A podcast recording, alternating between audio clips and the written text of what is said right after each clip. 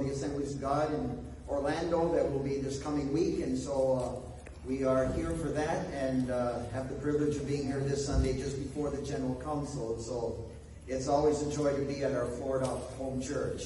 Amen. Funny thing is, um, right now it's so warm in Wisconsin. Wisconsin feels about as warm as Florida right at the moment, but uh, that will soon change in Wisconsin. Uh, Yes, sir.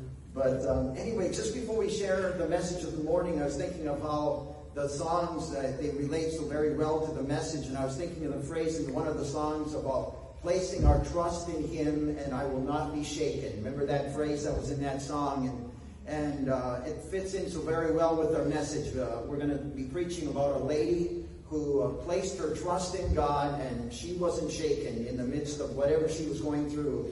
And so that'll be our message this morning. But just before we do the message and share regarding the table, just want to take a quick moment to give you a quick update because uh, I know many of you have been praying for us and we appreciate the prayers, uh, not only for the ministry, but as you recall, before we left to go back up north and do our northern ministry, we had had some tests done and the test showed that I had uh, beginning stages of prostate cancer.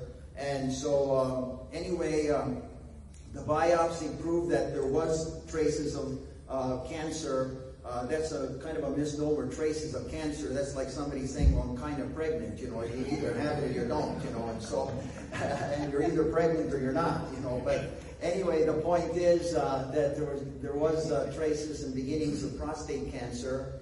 And so uh, then they did a series of different kinds of tests, and they gave me about five different options as to what to do. And uh, I chose the radiation treatments. And so this past month in July, I had uh, some radiation treatments. It was uh, five treatments over a period of 10 days. It was uh, 20 minutes. You drive into the hospital, to the radiation center, and you lay there on a bed for 20 minutes, and uh, they do their thing, and then you go home and you do your normal routine. And I did that for five days, uh, 20 minutes each of the days, and uh, then uh, they tell you of all these possible side effects that there might be. Well, those never showed up, you know. So, uh, so we're thankful for the no side effects. And so, uh, anyway, uh, yeah, the bad part was that we had cleared our whole schedule for July. You know, thinking, you know, when they give you this list of uh, what you're going to possibly be facing, well, that never happened. But we didn't get to preach in July because we didn't schedule anything. So it's a double honor to be here at our Florida home church preaching for the first time in a month. And so, uh, anyway, we thank you for your prayers and we are so grateful. There was a couple miracles involved. The doctors up north said they were amazed that the doctor down here found it even. You know, so that was a miracle. And then no side effects, that's a miracle. So just pray that as I have a test now in a month, a blood test, that it's going to show that they took care of the whole thing, everything was taken care of. So, uh, so we thank God for how He's been with us and thank God for what He's been doing. Thank you for your prayers so very, very much. Quick word about the table back there. It runs itself. Don't feel like we'll be back there. Don't wait for us to come back there. You're buying a book. You're buying a CD. You'll find a great box on the table. Paying with a check, make out Fresh Fire Ministries, put it in the gray box. Paying with cash, put it into the gray box. If you need change, then come and find us. Paying with a credit card or a debit card, then come and find us. Otherwise, the table runs itself. Everything's available for a $15 donation unless there's a sticker saying something else. Some books are $10, have a $10 sticker on them. Some CD packages are $20, have a $20 sticker on them. They have two CDs in them, some have three CDs in them, but if there's no sticker on it, it'd be $15. And there's books on a lot of different subjects, books on a lot of different topics back there. Uh, obviously, there's the two books that we've written ourselves. This one's called More Power, Supersizing the Working of the Holy Spirit, specifically dealing with the baptism in the Holy Spirit. What is the baptism in the Holy Spirit? How do I receive the baptism? How do I put it to use in my life? And so, if you're interested in the baptism in the Holy Spirit, this is a manual, this is a book that will help you to understand it. And people have read the book and received the baptism in the Holy Spirit after they've read the book. So it's also something you can give to somebody if they're interested in the baptism in the Holy Spirit. More recently, we've written another book called God's Power Tools for Life and Ministry, a guide to the gifts of the Holy Spirit, found in 1 Corinthians chapters 12 and 14. They're the $10 books. Now you can get it from Amazon for $12.99. You add the shipping, it's $15, $16. You can get it back there for $10, no shipping, so obviously the best deal back there. But then more recently, we have not written this book, but it's new since we were with you uh, four months ago, and this is by Jim Cymbala. and it's called Fresh Wind, Fresh Fire. Just an excellent, excellent book. Uh, and so we would highly recommend this one. You're probably uh, familiar with the Brooklyn Tabernacle Choir. Well, that's from this particular church that uh, Jim Cymbala pastors. But anyway, we encourage you to look at that. Uh, music of various different kinds. Love the old hymns of the church. Got a CD about that. You love the most modern course of the church. Got a CD about that and a whole bunch of other books and CDs back there. Two other things, if you want to get our newsletter, write down your name and address. You want to get our weekly emailing, write down your email address. And then please continue to pray for us. We do appreciate the prayers so very, very much. Um, pray that God's going to minister this coming Sunday in Mayfield, Kentucky. Pray God will touch hearts and lives there. The week after that, we'll be in Medford, Wisconsin. Pray God will pour out His Spirit there. The week after that we'll be in Jump River, Wisconsin. Pray God will pour out His Holy Spirit there. Just a unique thing about that particular church, that's a community church, not Assemblies of God church. It's a community church, but it's pastored by an Assemblies of God minister. And so we started this process about four years ago. He invited us to come to preach on the, at the church. So we preached on faith, we preached on revival, we preached on a variety of things. But his goal really has been to introduce the church to the baptism in the Holy Spirit. And so what's happened is we, we have our book table out, and people in the church have been buying this book called More Power. Now they've been asking him about the baptism in the Holy Spirit. Hmm. So this time he said, now, when you come, he said, in the morning preach whatever God leads you to preach on. But then when we saw him at our district council, he said, can we have you come back Sunday night? And there's people asking questions about the baptism in the Holy Spirit. So can you let them ask their questions and answer the questions about the baptism in the Holy Spirit? So pray God's going to pour out His Holy Spirit in this, what is now a non-Pentecostal church, into becoming a Pentecostal church. So pray God will pour out His Spirit there. But it doesn't matter where we go, we need God every single week. So if you are partners in ministry, we'd appreciate it so very, very much. I think that's all we're going to share regarding the table. We're going to ask you to stand with me, if you would please, and turn in your Bibles this morning to the book of Second Kings. Second Kings chapter 4, verses 25 and 26. Second Kings chapter 4, verses 25 and 26.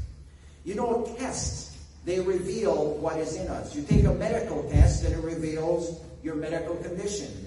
You take a scholastic test and it shows your scholastic knowledge. You take a PSA test and it shows you if you have, what's the condition of your prostate. But tests, they have a way of showing and revealing what is in us. Well, this morning our message deals with tests we face in life and one particular example of a woman and what she faced. Second Kings chapter number 4, starting with verse number 25, reading from the New King James Version, and it says, And so she departed and went to the man of God at Mount Carmel. So it was when the man of God saw her afar off that he said to his servant Gehazi, Look, the Shunammite woman, please run now to meet her and say to her, Is it well with you? Is it well with your husband? Is it well with the child? And she answered, It is well. It is well. If you join with me this morning, let's pray together out loud. Make it our personal prayer as we pray this prayer together out loud this morning. Pray with me out loud, please. Dear God, I thank you for who you are and for what you are doing in my heart, in my life, and in this church. And this morning, I ask you to further your work in my heart, in my life, and in this church. Have your way in me this morning. In Jesus' name. Amen. Amen. You may be seated, please. I'm sure we all can remember tests that we took in school. And I can remember having tests in school and college, and there's one particular test that really stands out in my mind because it didn't turn out the way I thought it would. And I still remember it so very vividly. I was in eighth grade at the time. And it was my English class, and the t- teacher's name was Mrs. Pinsky. And I remember very unique instruction she gave that day before she handed out the test. She said, on this particular test, what I'm going to do is I'm going to grade you on the number of questions you get right of the ones that you have answered.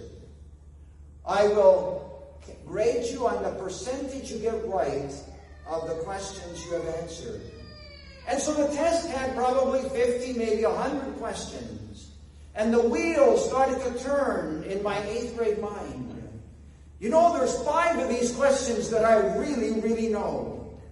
I mean, forget the other 95. There's five of them that I really, really, really know. And so I answered those five questions that I really, really knew. Turned in the test paper. I figured the next morning when I got the test back, I'd have a big A on my paper. Yeah. Well, I did not have an A on the paper. I had an F on the paper, and I had a very angry English teacher in front of me. And she, she was not very happy at all. But you see, what I tried to do was I tried to get away with doing the whole test. And I tried to pick and choose the questions on the test. You know, we face tests in life, tests of faith. And we can't get away from them and we can't pick and choose the tests.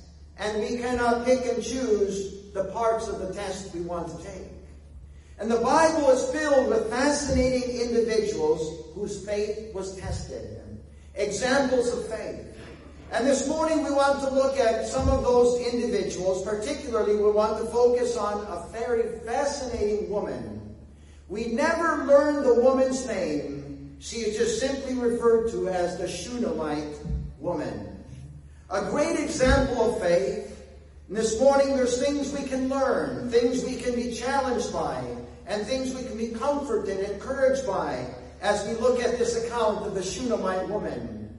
We're going to look at three points together this morning. First of all, she was tested. Or first of all, she was blessed. Second of all, she was tested. And thirdly, she was faithful. First of all, she was blessed. We read in our text chapter how Elisha the prophet went to Shunem. And there was this well-to-do woman who invited him to stay for a meal with her and her husband.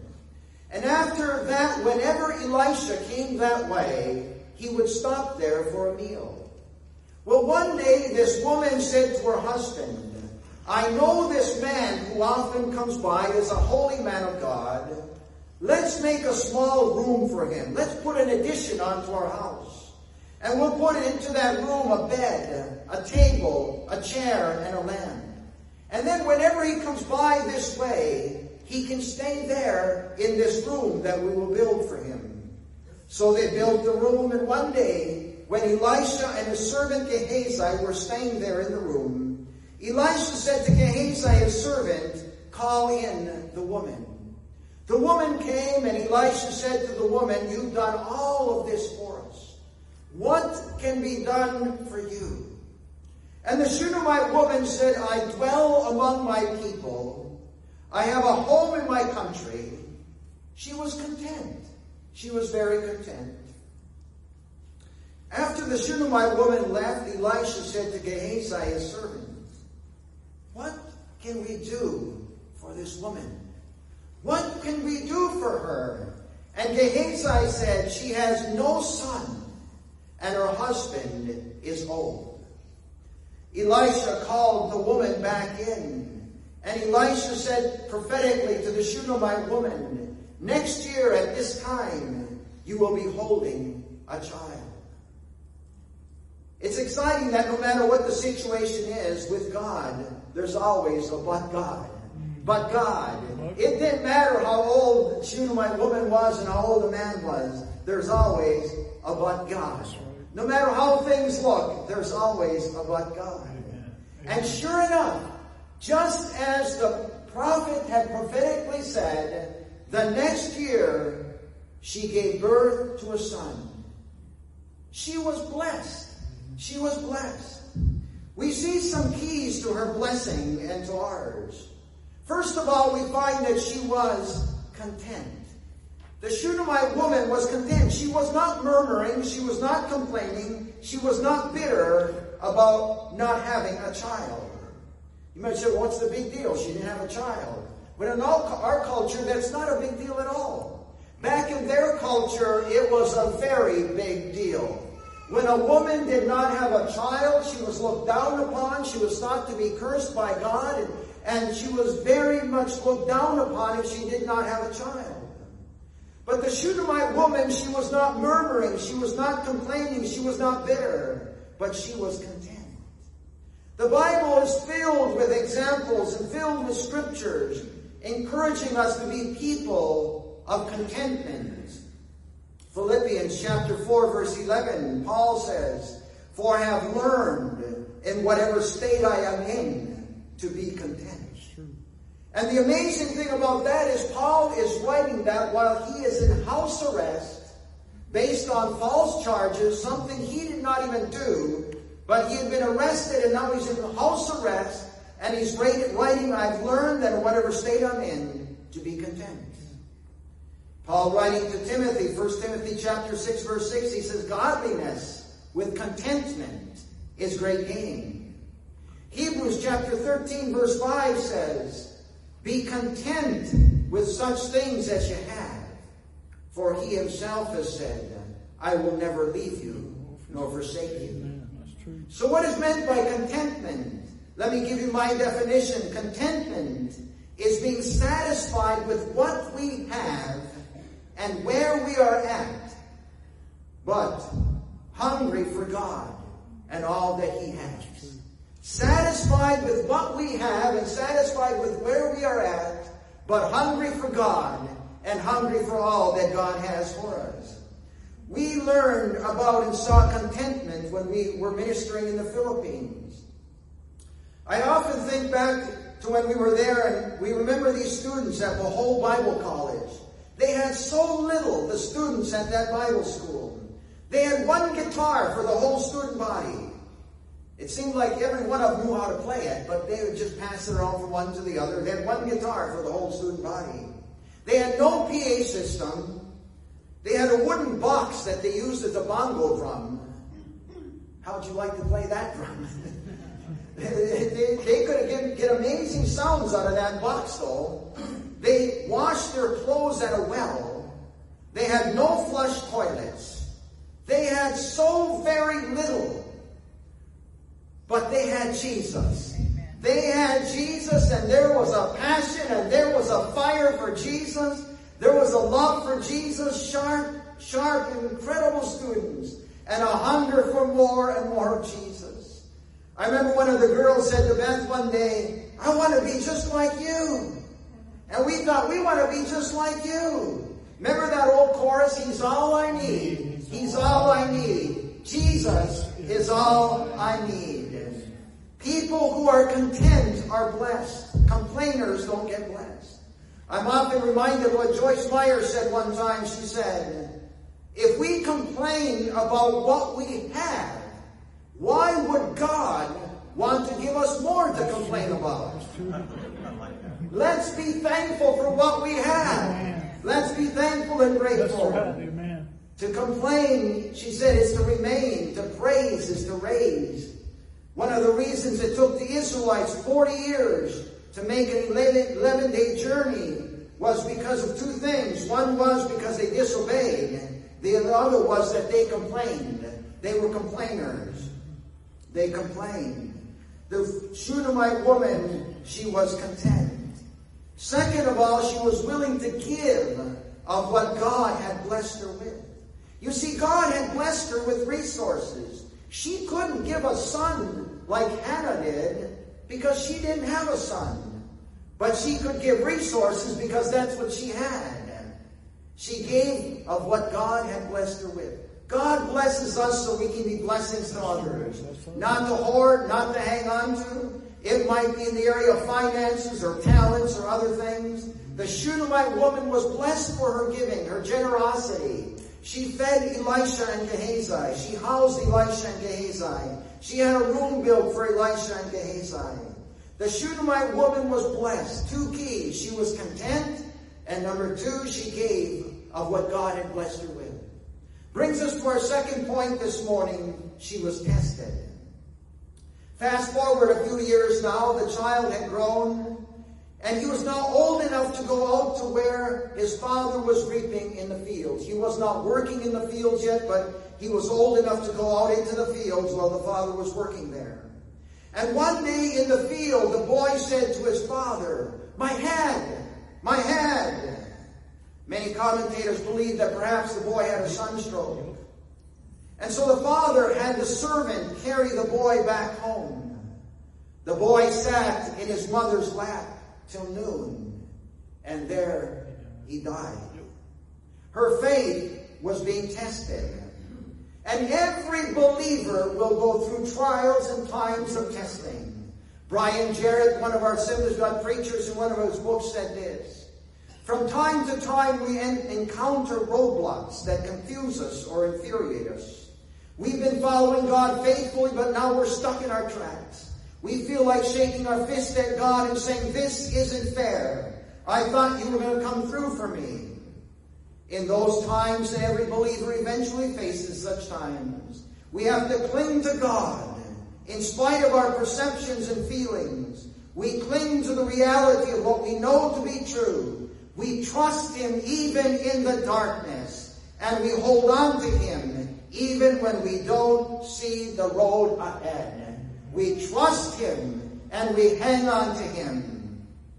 The Bible is filled with examples of people whose faith was trusted and faith was tested. For example, Abraham, his faith was tested several times. First of all, he was asked to go, but God didn't tell him where he was going.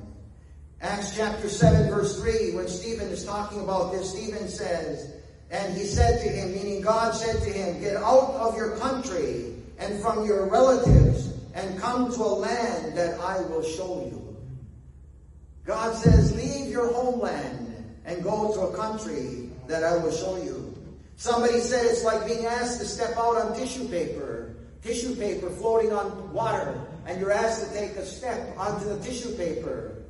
But when you do, you find out there's a rock underneath. But you didn't know it when you took the step. And then Abraham was asked to trust God for a promise that from his seed would come a mighty nation. Pastor mentioned this on Wednesday night, if you read the Wednesday night Bible study. He, God asked him to sacrifice his son Isaac. The Isaac that was going to be the fulfillment of that promise. But the point was that from the time when the promise was given and Isaac was born was 25 years. There was 25 years in there and some people, in fact, don't even see the promises fulfilled in their lifetime. Hebrews chapter 11 verse 13 says, These all died in faith, not having received the promises, but having seen them afar off, were assured of them, embraced them, and confessed that they were strangers and pilgrims on the earth. I'm reminded of a church here in Florida we were ministering at, and there was a former district superintendent, not from this district, but another district, and he was a part of that church. He and his wife, they were a part of the church, and they had a son that was not serving Christ, and they prayed and they prayed and prayed for that son to come to Christ. And they were praying and praying and praying for that son. And then the superintendent, he passed away. He never got to see that son come to Christ. But a few weeks after the funeral, that son gave his life to Christ. He didn't get to see it in his lifetime, but the promise happened. It came to pass. And then again, Abraham's case when he was told to go and offer his son Isaac as a sacrifice. But the Bible says in Hebrews chapter 11 verse 19, the Bible says that concluding that God was able to raise him up even from the dead. His faith was tested when he was asked to offer his son Isaac as a sacrifice. But he trusted and believed that God would even raise him from the dead if necessary. The Israelites, they were tested with the manna. They were tested in Hebrews, they were tested with the manna where God said, collect the manna six days on the week, and on the sixth day, get a double portion enough for the seventh day. But every day they had to trust God for provision for the next day. On and on, day after day after day after day. The Lord's Prayer says, Give us this day our daily bread. Our daily bread. Oftentimes we wish it would be yearly bread or a longer period of time. We had a camp speaker this past few weeks ago at our district family camp in Wisconsin. He was saying sometimes we want God to give us that big load of resources. But he asked a very thought provoking question why? So we then don't need to trust God for future provision? He wants us to be dependent upon Him. He wants us to trust Him. I'm reminded of again in the Philippines, there was a very unique situation that happened, at least in the place where we were ministering. There were people that drove the Filipino version of taxis. I mean, they had regular taxis, but they also had these taxis, what they call taxis, but it was actually a motorcycle with a sidecar. And that was the Philippine version of a taxi, poor man's taxi. You wouldn't believe how many Filipinos they could fit on one, one of those vehicles. I mean, they, they had all kinds of people on there. But what would happen is the husband, the father, the head of the home, he would, in the morning, he'd get his tricycle, as they call it, their motorcycle, sidecar, and he'd go out and he'd collect fares until he had enough fares, enough money to go to a local store and he'd buy food for breakfast. They'd go home and have breakfast. He'd go home, home with the food. They'd have breakfast. After breakfast, he'd hop on the unicycle, or he, uh, uh not the unicycle, but the tricycle, and he'd again collect fares until he had enough money collected for lunch. Mm-hmm. He'd buy food, go home, and then they'd have lunch. Mm-hmm. For supper, it was the same thing. It was not even living check to check. That was living meal to meal. That's true. But there was a faith and a confidence that God was going to provide. Faith is being tested. Today, believers' faith is being tested in tough situations, maybe financial situations, loss of job, financial needs, savings depleted, or many other ways. As we travel, we see and hear of incredible situations of faith being tested. The Shunammite woman's faith was being tested. You might be here this morning and your faith is being tested. Let me go to the third and the last point. She was faithful. The Shunammite woman now called her husband and said to the husband, Send one of the servants and one of the donkeys to me, so I can go to the man of God and return.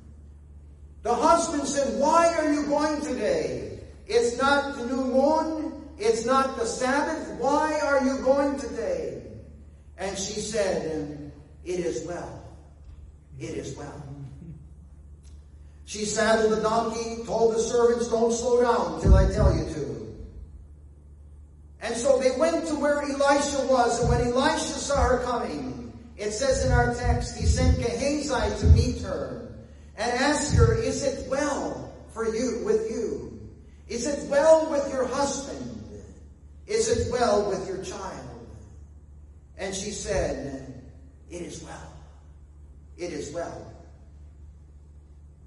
She then came to Elisha and said, Did I ask you for a son? Didn't I say, Don't raise my hopes? And then she told what had happened and how the boy had died.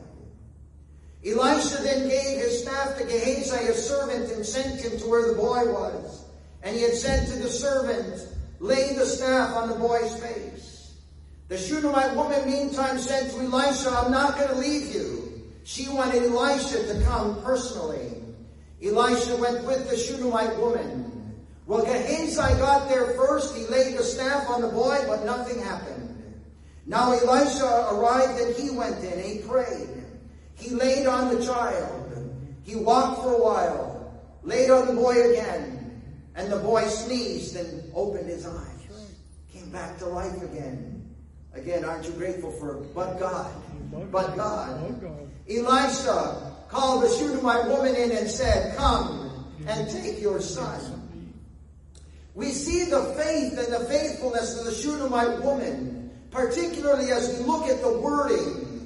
When her husband asked her, Why are you going to see the man of God? She said, It is well. King James Version, New King James Version. When Gehazi asked in our text, is it well with you? Is it well with your husband? Is it well with your child? She replied, it is well. Again, King James Version, New King James Version. The Hebrew word that is translated, it is well, is the word shalom. Most commonly, most commonly it's translated as peace. But the word, it literally means it's all right. It's all right. It's all right. In fact, if you have an NIV translation this morning, it translates it that way. It's all right. Everything is all right. The Living Bible paraphrase translated as everything is fine. That's faith. That's faith. It's not a denial of reality. She knew the facts. Her son was dead. She knew the facts. And it's not somebody just muttering through grinded teeth and, and just, you ever meet somebody there, how you doing today? I'm doing just great. Everything is just fine. That's not the picture we get of what the woman is saying here. She is saying it with an attitude of faith. Everything is all right. Everything is all right. She's not lying, but it's a declaration of her faith. It's all right. Everything is all right.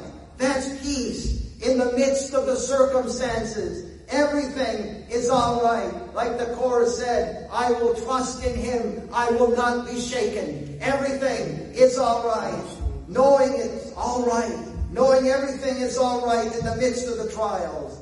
And the word shalom in scripture, it's not only future, it's not only past, but it's present. It's now. It's all right. It's right now. You say, oh yeah, well she knew. Her son came back to life. Remember, she's saying this before he came to life. It wasn't after he came to life. She's saying it before he came to life. Everything is all right. Everything is all right. In the case of the Shunammite woman, her son was dead. Did it hurt? Yes. Did she like it? No. Did she understand it? No. Did she have questions? Yes. In fact, 2 Kings 4.27 says she was in distress. She was in distress. But in the midst of it all, she was wanting God to work. She went to God Elisha, and she wanted God to work. We do the same in the midst of the trials. Everything is all right. But yes, we pray, we fast, we seek God, we go after God. But we can have this dichotomy of both things. We're seeking God, but also in the midst of it all, we're trusting Him, saying everything is all right. Everything is all right. Everything is all right. She realized that everything was all right because her life was in God's hands. Her son's life was in God's hands. And in the midst of our circumstances, we can say, it's all right because of the one who has promised, I will never leave you nor forsake you. Because of the one in whose word it says that we're going to make it. We can do all things through Christ who strengthens us. I'm going to make it. You're going to make it. We're going to make it because we are in his hands. When our faith is tested, let's not accuse God of neglect. Let's not accuse God of unfaithfulness. Let's not accuse God of child abuse. Sometimes, yes, we're disappointed. But you know what? Sometimes we're disappointed because we've got the wrong expectations. I think of something one of our preachers, Scott Wilson, said in one of his books. He said, following Christ with our whole heart doesn't guarantee the outcomes we'd always like. That's a hard lesson for American Christians. Too many of us misunderstand God's will and His ways. The longer we walk with God and the more we read the scripture, we find that God's ways are sometimes mysterious, even baffling. At those times, we simply bow our heads and acknowledge that He is God and we are not. He is God and we are not. Sometimes it's kind of like when the person is trying to light a fire and the wind blows it out and we don't like it. But then other times when the wind is blowing and it keeps the fire going, we like it. So in the first situation, I label the wind bad because it messes up my plans. In the other, I label the wind good because it helps me accomplish what I want to get done. This paradox illustrates how we judge things by the way they affect us. We declare circumstances bad if they mess up our plans, or we judge them as good if we agree with them and they support our plans. But here's the keynote. But God is the one who determines what is good or bad. And he does so not by how it affects our plans, but by whether or not he accomplishes his plans. Sometimes we are disappointed because we have wrong expectations. We expect things to revolve around our plans. They don't. They revolve around God's plans. They revolve around God's plans. Sometimes we have wrong expectations. And number two, sometimes we're impatient. Again, that relates to Pastor's study on Wednesday night. We are impatient. We want it now. We live in a microwave society. We want it now. We've said it before. You know, we need to realize that we try to function on a microwave mentality. But you and I, we serve a crock pot God. That's true. That's true. He never seems to be in a hurry. He's on God's time. He does things according to his timing. That's true. That's true. Sometimes the promises, they require a process. That's right. We sometimes want the promises, don't, but don't want to go through the process to get there. That's true too. Every setback we have encountered, every time God said no when we thought He should say yes, every time things have gone wrong and we just did not understand, God was shaping us, developing our faith and trust in Him. Difficulties are the path of spiritual growth. Let's trust Him to work on our behalf. It's all right. Because as believers, we can know He hasn't forgotten you. He isn't unfaithful, and His promises are true.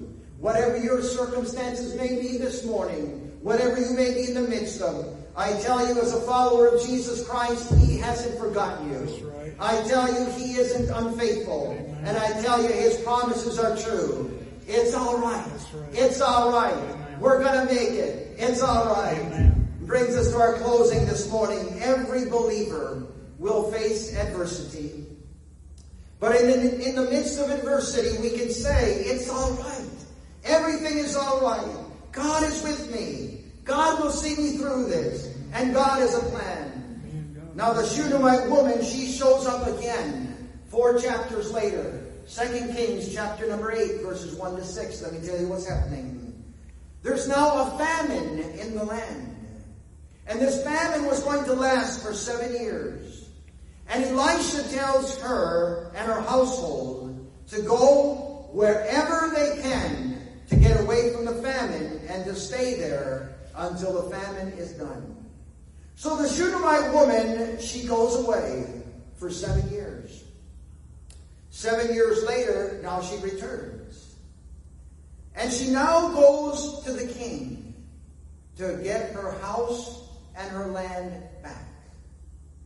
So the Shunammite woman heads to the palace to talk to the king.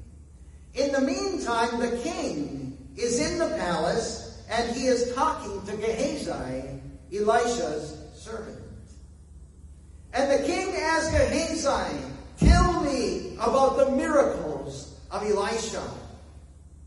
And so Gehazi begins to tell the king about the miracles of Elisha.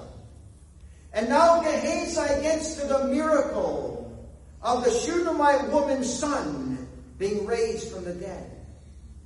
And he begins to tell the king about the Shunammite woman's son being raised from the dead. And as he is partway through the story, guess who walks in the door? It's the Shunammite woman. She comes walking through the door. And the Gehazi says, and there she is.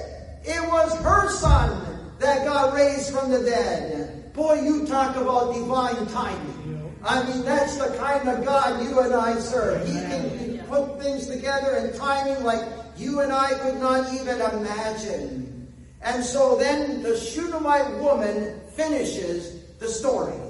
She finishes the testimony. When the king heard all of this, the king restored to her all that was hers. The land, the house, restored all that was hers. Plus, the king also added to that the amount of proceeds that were made from the land during those seven years that she was gone. Do you see what happened? It's kind of like Paul writes to the Ephesians that Paul says our God is able to do exceedingly, abundantly, above and beyond what we ask or think. All she wanted was her house and her land. Well, she got the house, she got the land, and she got all the money that was made off of the house and the land while she was gone. But if there had not been the earlier trial, the son dying, there would have been no miracle, the son being raised to life. And without the miracle, she perhaps would not have gotten her home and land back, plus the money that was made off the land. There it was an incredible testimony. But have you ever noticed that word testimony? In order to have a testimony, you have to have a test. That's true. It's a testimony. That's right. Testimony. That's the kind of God we serve, Lord. And that's why you and I can say, it's all right. I don't understand everything that happens, but I know God knows what He's doing. God knows what He's doing. It's like Dutch Sheets tells in the story on Hope we have at the table back there. He tells a story about a man who got shipwrecked on an island. He's on a deserted island. No help in sight. And so this man figured that, well, I had better, first of all, I better build a lean-to. So he builds a little lean-to for shelter. And then he figured, well, I better build a fire because it's going to get cold at night, and so I better build a fire. So he builds the lean-to, starts the fire. Then he thought, well, I better go get some food. And so he goes off into the woods there to get find, try to find some food, some berries, some nuts, and whatever. And while he was gone, the fire spread out of his fire ring, and it burned his lean-to to the ground. So he got back, and he was just so discouraged because now the lean-to was a pile of ashes, and now he's going to have to build a lean-to all over again. But lo and behold, shortly after that, a few moments after that, a boat arrived. A rescue boat arrived. And he asked them, How did you find me? I didn't see anybody on the horizon. How did you find me? He, did, he said, I saw your rescue fire. It was the hut burning. It's amazing how God can turn things around. It's amazing how God can use adversity to our advantage. Let me just finish with one other story that kind of brings us all together. Horatio Spafford, he was a successful, prosperous lawyer in Chicago. Also a devout Presbyterian church elder. He and his wife, they lived comfortably with their four young daughters in Chicago. They had numerous real estate holdings. But in 1871, the great Chicago fire happened. And it destroyed uh, most of his real estate holdings. Two years later, Horatio and his family decided to go on vacation with friends in Europe. But at the last moment, Horatio was detained by business. So Anna and their four daughters went on ahead on a ship to Europe.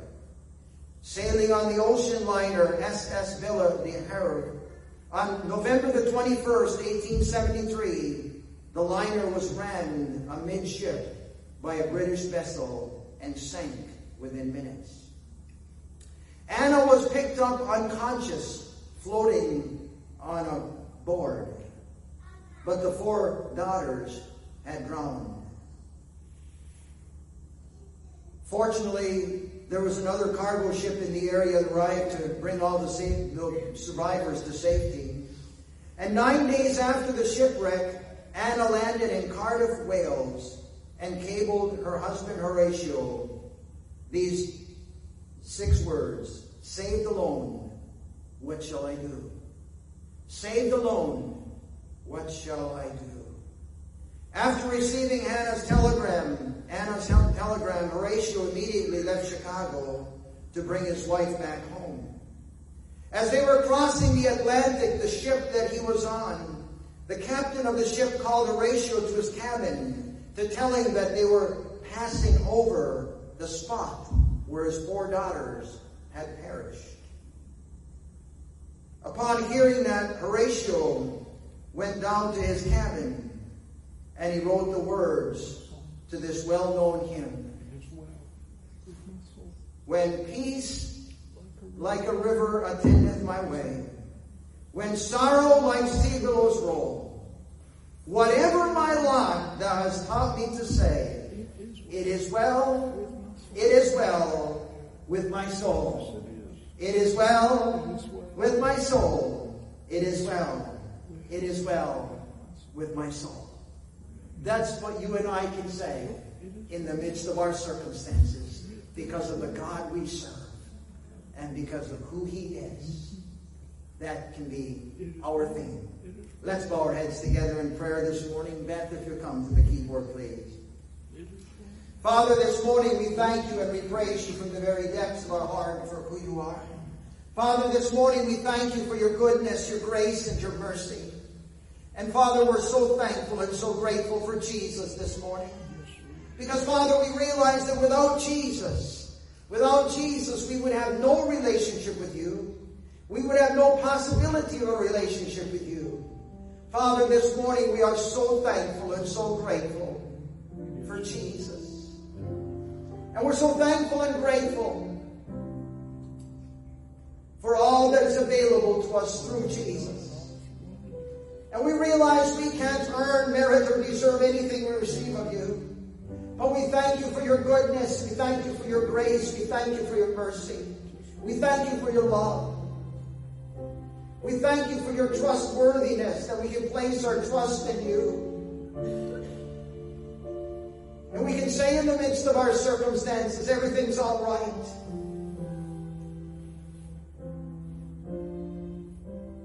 Father, we thank you for all that's available to us through Jesus. We also realize you never force anything on anybody, but you wait for us to open the doors and the windows of our life to Jesus and all that you make available to us through him. Father, we pray that in the closing moments of this service, Father, we would just open our hearts, our minds, and our lives, allowing your work to be furthered within us. Father, you know each person in this sanctuary. You know each person that is watching online. Father, you know where each individual is at. And Father, we know that you love them and you desire to minister in their life, in their situations, in their circumstances. This morning, with every head bowed, every eye closed, no looking around, please. I don't know each person here this morning, and I don't know where you are at in your spiritual life. You might say, Preacher, just a few moments ago you said that without a commitment of our life to Jesus, we have no relationship with God. And the Bible makes it very clear that without a commitment of our life to Christ, we have no relationship with God. But the good news this morning is Jesus stands with his arms wide open saying, Come to me. I will cleanse you. I will forgive you. I will make you a child of God. He's waiting for you this morning with open arms. He's waiting for you that will watch online. He's waiting for you. Or you might be here this morning and say, Preacher, I've done that before, but you know, you know, you know that as you're sitting here this morning, you're not living by that commitment you made to Christ.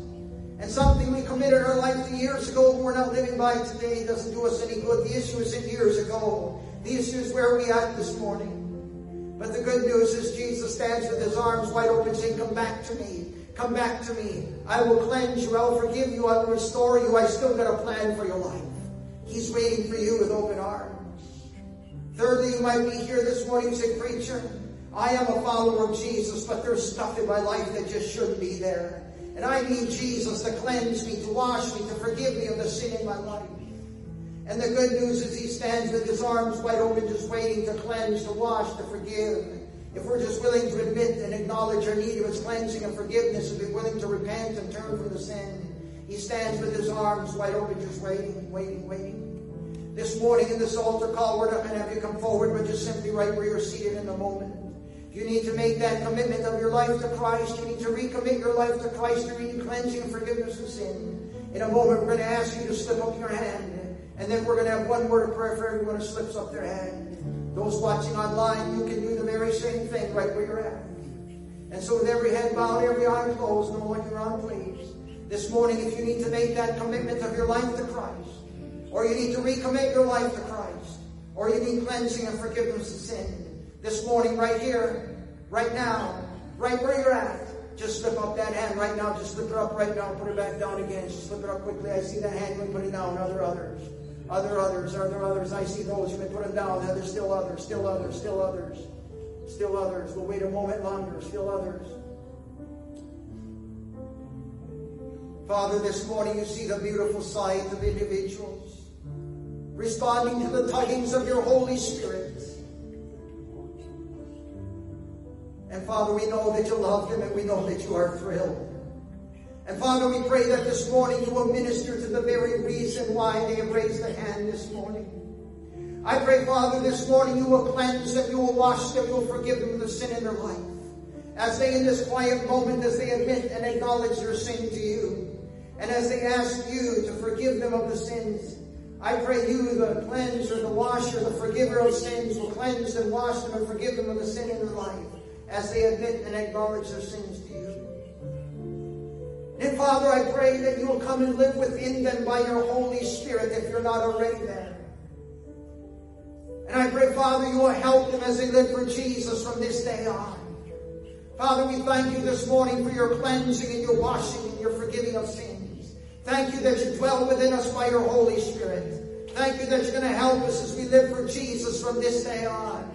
Thank you for what you've done for your grace and mercy. And thank you for what you're going to do in the coming days. And Father, we ask and we pray this in Jesus' name. Amen. Amen, amen, amen. Let's all stand together, please. If we could, everyone standing, please.